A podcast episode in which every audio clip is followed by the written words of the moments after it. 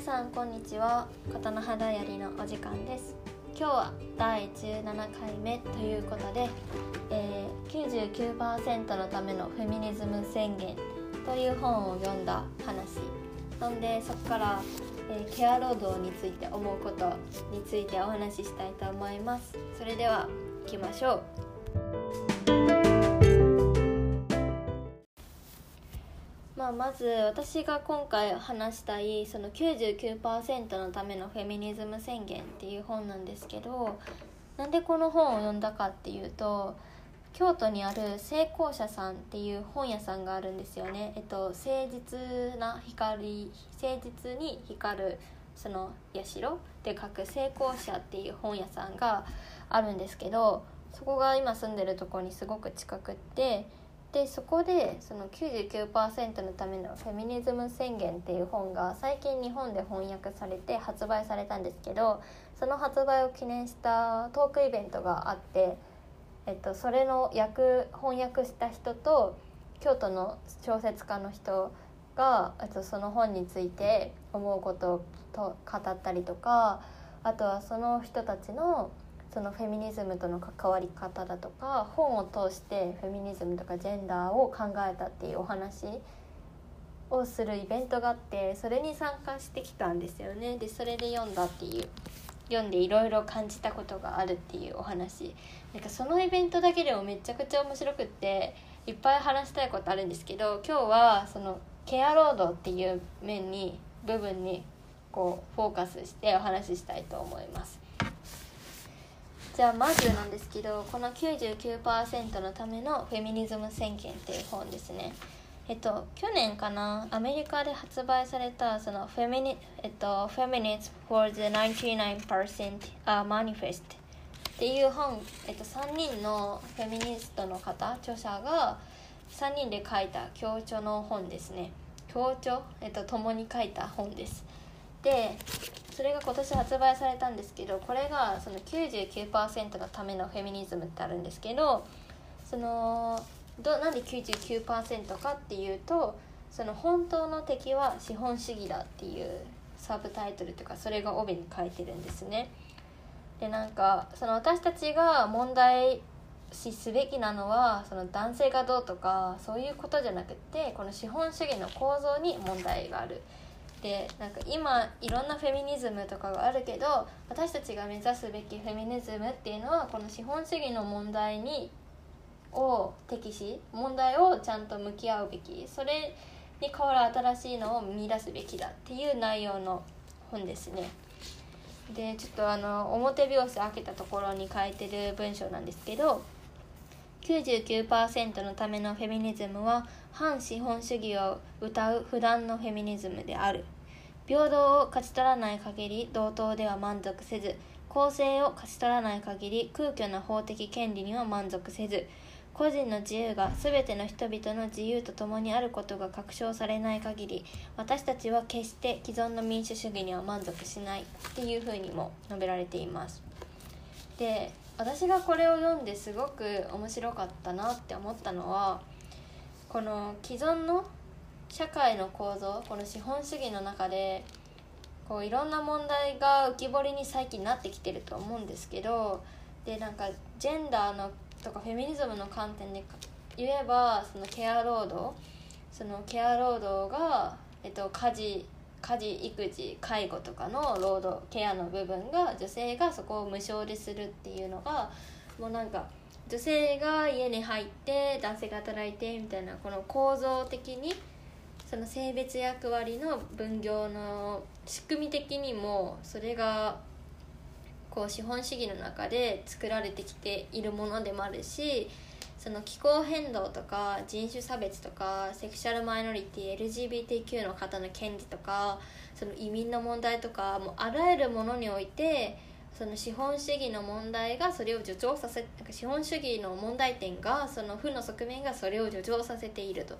で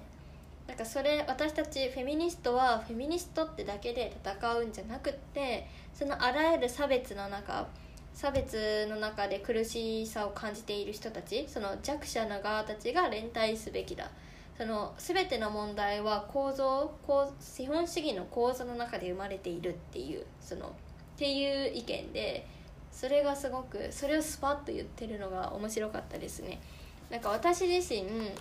結構ジェンダーフェミニズムのことを最近興味があって自分自身フェミニストだなって思うしその不平等を是正したいと思っていてであと気候変動のこととかも勉強したいなっていうかもっとその地球のためを思った行動したいなって思うし人種差別とかには反対だしでそれぞれの分野に興味があるんだけどであとなんかあとはファストファッションとかなんか大量消費大量生産のこの資本主義のなんかあり方にも疑問を抱いていてそれぞれこう個別で問題意識を抱えていたんですけど私はそれがすこうつながってるよってこうつながってる問題だし私たちは連帯すべきだよってこうスパッと言ってくれてるのはあなんか腑に落ちたなんかあつながってるやんって思ったっていう点ですごい面白かったですね。でなんかこの99%のためのフェミニズム宣言は何て言うかなその既存のフェミニズムを結構批判してるんですよね。その今までのフェミニズム。そのフェミニズムその今までのフェミニズムってどういったものかって言ったらその女性が社会に進出して管理職になってとかその同等の権利を得てってことでまあなんかそれではそのもんこの本の中ではその問題点も指摘されてるけど私自身は正直この社会の中でそういうフェミニズムが湧き上がってくるのは当然だしそうやって権利を拡張してくることでがまずの一歩第一のステップだとは思うから私はなんかそこを完全に否定するのはどうなんだろうなってちょっと思ったんですけどでもまあ大まかにはすごい賛成賛成っていうかこの本が指摘してる問題点はなるほど確かにそうだなってすごく納得しました。でちょっと読みたいんですけどこのマニフェストはそのようなもう一つのフェミニズムを推し進める私たちの奮闘そのものだ。私たちは架空のユートピアを描くためではなく公正な社会に到達するためにたどらなければならない道のりを明確しようとして書いている。私たちはなぜフェミニストたちがフェミニストストライキの道を選択すべきなのか。なぜ私たちが他の反資本主義や反体制運動と結束しなければならないのか。またなぜ私たちの運動が99%の人々のためのフェミニズムにならなければならないのかを説明するつもりだ。こうした方法反人種主義者環境活動家労働や移民の権利活動家たちとつながること。によってのみフェミニズムは私たちが生きているこの時代の困難に立ち向かうことができる断固としてリーンリーイン体制の一員になるという競技や1%のためのフェミニズムを拒否することをもって私たちのフェミニズムは他の全ての人々のための希望の指針となりうるだろうっていうふうに書いてるんですね。でまあなんかさっき言ったそのフェミニズムとか人種差別とか環境とかいろんなものがつながってるってことも言ってるんですけどじゃあ具体的に今のフェミニズムの何が問題なのかっていうとそのリー・イン・フェミニズムっていうふうにこの本では書かれててそのうーんその男性の社会にこう入っていくその体制に加担していくみたいな感じの意味一員となるみたいな意味でだから今のフェミニズムが救うものはそのこの男性優位の社会ででにその仕組みの中に適応できる人々を増やすだけだしそういう社会に入っていける人たちだけを救うものだみたいな主張ですね。ででも確かにそれはそうなのかも。なんかそういうところに入って人々が入っていくことで社会を変えるのは大事だなって思うけど確かにその強女性の中でも強い人たちがそのだけが得を得れる構造にもなっている。確かになんか、うん、その強者の理論っていうか。確かにもちろんなんかそういう人が全てじゃないけど確かにそういう側面もあるなって思ったんですよね。で、まあ、この本ではすごく今までのこの社会の中でケア労働家事とか育児とかがこうないがしろにされてきたそれに携わる人たちが正当に評価されてこなかったって書いてるんですけどなんかそのことを読んで改めてそうだなって日本とかでも特に専業主婦とかが過小評価されすぎている。なんかそういう人たちの労働力って本当はすごいそういうのがあって社会が回ってるけどそこがただだしただ働きで無償で全然評価されてないなってあると思ったんですけどこのなんで筆者がすごく今のフェミニズムを批判するのかなって思った時にすごく思い出した話があってそれの話をしますね。なんか去年ちょうど1年ぐらい前にデンマークですごく話題になった物議を醸した一連の事件みたいな事件っていうか出来事があったんですけどなんかデンマークの中にビザ滞在するビザの制度としてオペアオペアの制度があるんですよね。オペアっていうのはそのそのビザを使ってくる人はベビーシッターとかその家政婦さんみたいな感じで子育てとかその家事とかそういうのを手伝う。で住み込みで大概。するそうやって来るためのビザ。でそれで来たら、えっと、2年間の滞在が認められてかつ、えっと、お小遣いをもらえる月何万かのお小遣いをその家の主たちその住んでる人たちホストたちからもらえてであと語学学校とかにも行け通えるっていういうビザがあるんですよ。なんかオペアの制度って多分他の国にもありますけど、まあ、デンマークの場合2年間滞在できるみたいなやつがあるんですよね。でそれはなんか異文化交流とか国際交流みたいな？こうそういう名目なんですけど実際どういう人たちに使われてるかっていうと90%以上がフィリピンから来た主に女性がそのビザを使っている。そのビザを使ってる人の90%がフィリピンの方。ででそのビザを使っているそのホスト側？その家事とかを依頼してる人たちはすごく富裕層の層富裕層の人たち。年収が2000万以上で高級住宅街とかに住んでる人が圧倒的に使っているっていうデータがあるんですよね。でそれを考えるとえなんかそれってほん国際交流とかではなくない？みたいな。なんかそれって労働力として単に安い労働力として賄ってるだけじゃない？その労働時間を考えてもデンマークの最低賃金を考えると少ない額なんですよ。その雇用主っていうかその家の人が払わないといけない額が。そのデンマークの最低賃金に比べても安いしかつそのその家に住み込みでっていうことは一応24時間拘束されてるっていうかまっていう面も考えると圧倒的に彼らの労働力を安く見積もりすぎてるだけじゃないかっていうっていう批判が出たんですよね。そのでなんかこれは労働力の搾取じゃないかっていう意見が出てすごく去年その反発があってそのデンマークの外国大臣うんと何て言ったらいいかな、まあ、移民局大臣みたいな、まあ、そういう担当の大臣がそのこのペアの制度廃止を検討しますみたいなことを言ったんですよ。ででもそしたら、えっと、デンマークのあるそのメディアの編集長みたいなぐらいの結構バリキャリーみたいな女の人がで彼女はシングルマザーで子供を育てないから結構バリバリ働いてる方なんですけどでその制度を利用してるんですよ。でもこのが彼女がある記事っていうかコラムみたいなのを提出その発表したんですね。でその中ではそのこの制度がないと働けないし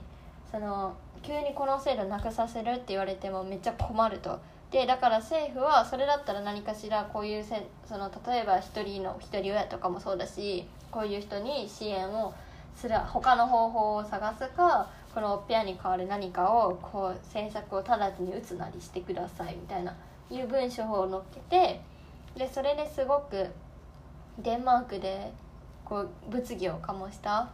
なんかそれってでも結局労働力を安く見積もりすぎてるだけなんじゃないかって外国からっていう意見とかでもそのじゃあ働きたい女性はどうしたらいいんだとか逆に今までその家事とか育児を女性が多くが担ってきてたけどなんか本当にそのただだと思われてきただけでもっと評価すべきじゃないかみたいな。まあいろいろそれでこう物議顔が顔物議を呼んだっていう点があってなんかすごくそれとつながるなって今回この99%のためのフェミニズム宣言を見て読んで思ったんですよね。なんていうか結局今まではどの国でも、まあ、日本なんてまだそうですけどそのケア労働いわゆるケア労働育児子育て介護とかのケアの部分をその女性が無料でに無償でになってきたっていう背景がありますよねどの国でも大概女性がただでその労働をしてきて全然そこを評価されてこなかったけどそれで社会が回ってきた。その社会保障のとかその福祉国家の設計の段階においてもそういう側面があったと思うんですよ。そのおかげで男性が一日中働けるしとか終身雇用があるしもそうだしその扶養に入ることで社会保障がどうこうとかあったと思うんですよね。そう。だけれどもその女性の社会進出が進むにつれジェンダーギャップがこう縮まってきて女性の社会進出が進むにつれそのケア労働を担う人がいなくなってきたと、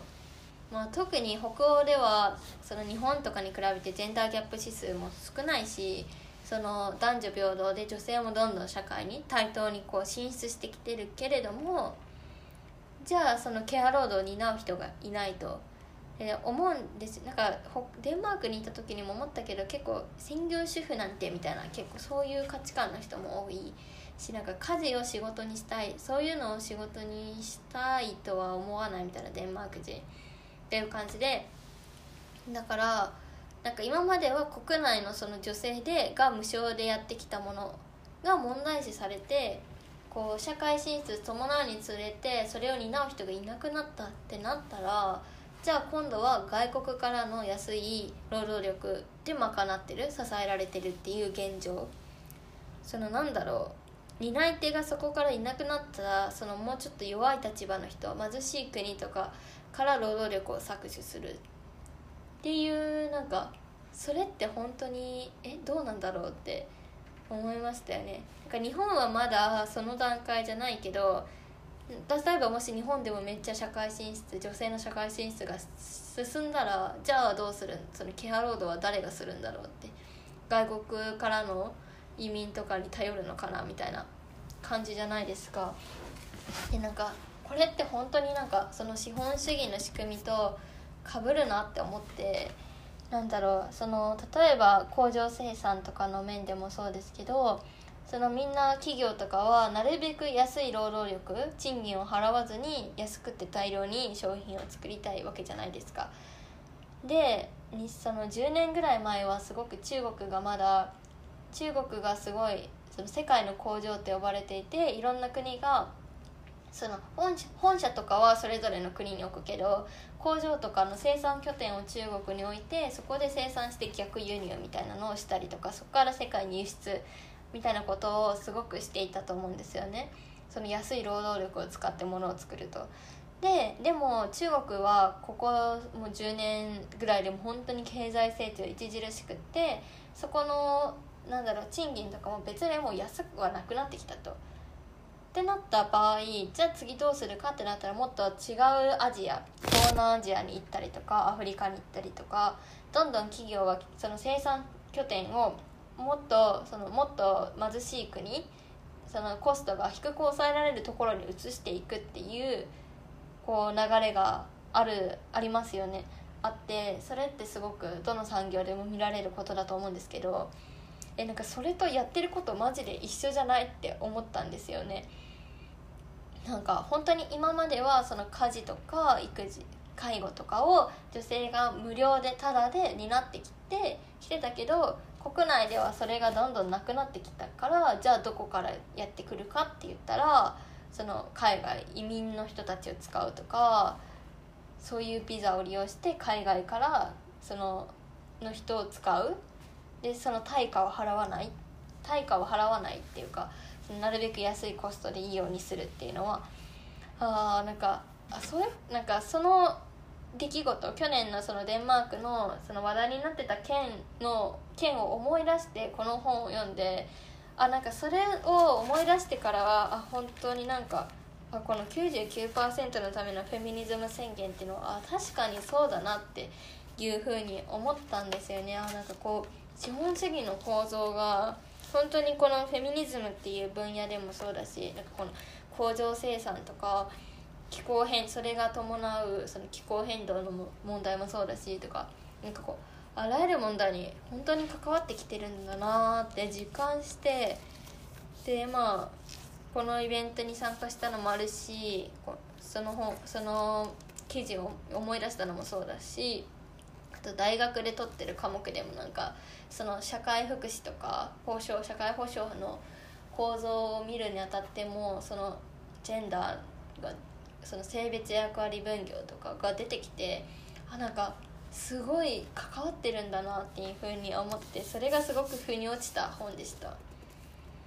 そうですね。なんかまあ全体的にこうこの本を読んで思ったのは、まあ、その今まで無視されていたケア労働評価されてこなすぎたケア労働っていうのをすごく書かれていてそれは本当に自覚したしなんかそれと同時になんか私とかもそれに加担っていうかいや加担っていうか何て言うんだろう。私のお母さんとかは専業主婦なんですよね。だから本当にそのケア労働を無償でずっと何十年と担ってきた人たち。でなんかなんて言ったらいいんだろう。その彼女がいたがそのケア労働を無償で担ってきたから私とかは普通に育ってきたわけで。なんかうんそういうのってどうなんだろう。なんか普通に感謝もしてるしなんかこういうフェミニズムこの社会の現状確かにだからこのリーエンフェミニズムとかが目指すものってなんか既存のフェミニズムが目指すものはむしろそのケア労働とかが良くないみたいな価値観になってるのかなとか思ったりとかてかもう何にしろやっぱ評価されてここなさすぎたんだなってめっちゃ思ったりそれとかなんかでもケア労働をやりたいって人もいると思うんですよね。でもそういう人たちはどうしたらいいんだろうみたいな。てかそういう人たちがむしろなんかそういう人たちはそういう人たちでちゃんと評価される仕組みを作らないといけないなって思ったりとかなんかあとそのトークイベントに言ってはった人その一人登壇してた人がなんか子育てでその実家で実家に住んでるお母さんに手伝ってもらっててでも正直それがないと仕事と子育て両立できなかったっていうのがあってなんかその私自身もそれに加担しているなって思ったしその対価を払ってない自分がいるなって思ったそうっていう話をしててなんかすごいあなんか難しいなっていうふうに思いました。うん。でそれと同時にあとこの本はそのすごい資本主義の問題をめっちゃ明らかにして明らかっていうかまあそのもうをそれぞれ問題になってるものをつなげてこういうのが資本主義はダメ悪いみたいなをめっちゃ悪いっていうかか私たちはそうじゃないものを目指さないといけないっていうふうに書いてるけどえじゃあでも具体的にどうしたらいいんだろうっていうのは書かれてなくっててかその具体的にどうしたらいいかの案は書いてませんみたいなことは筆者も書いててあってだからなんかそれはちょっともどかしいなっていうふうに思いました。なんかフェミニそのなんだろう資本主義をなんかちょっと否定しすぎかなとは思ったんですよね。ていうかなんかやっぱり現状そのそれに代わる方法も出てないわけじゃないですか。現状として問題がいろいろ湧き上がっているけれどもその今まで起きその資本主義にだっていい面があってそれで多くの人が恩恵を受けているっていうのもあるからなんか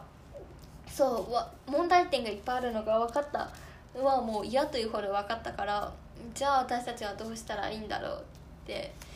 思ったし難しいな。なんかそれをやっぱ考えていかないといけないんだなっていうのはまあ改めて思ったかもしれないっていうかまあ思ったんですよね。うん。そう1%の富裕層ではなく99%の私たちのために性差別人種主義環境破壊のない社会を今や世界中に広がる女性たちの運動とも共鳴しながら研究の第一線でも活躍するジェンダー学者たちが性の抑圧をもたらす現代資本主義の終焉を呼びかける。分断を正確に認識することで私たちはまだ連帯できる。って書いてありますね。うん。まあでもなんかすごい個人的には面白い本だったしそのイベントを通してこう周りの人が何を感じたかっていう話を共有できたのもすごい面白かった本でした。ということでなんかもし気になった方いたら是非あの書店で見てみてください。オンラインでも買えるかな。英語でも出てるし99%のためのフェミニズム宣言フェミニズム宣言っていう本だしあとは、まあ、ケア労働のことをなんかもうちょっと考えたいなっていうふうに思いましたね。なんかこれは世界中で向き合っていかないといけないっていうかあんまり光が当たってこなかったことだけどなんかうんちゃんと考えるなんかどうしたらいいんだろうっていうふうに思いました。っていうのが今日のお話です。はい。ということで皆さん今日も最後まで聞いてくれてありがとうございました。じゃあまた次回お会いしましょう。ああそうそうそう。その前にあのコメント欄っていうかメッセージフォームを作ったんですよね。でそれが私のプロフィールのところからも飛べるしあのこのエピソードの下にも載っけてるからもしよかったら感想とかコメント教えてくれたらめっちゃ嬉しいです。ということでまた次回お会いしましょう。さよなら。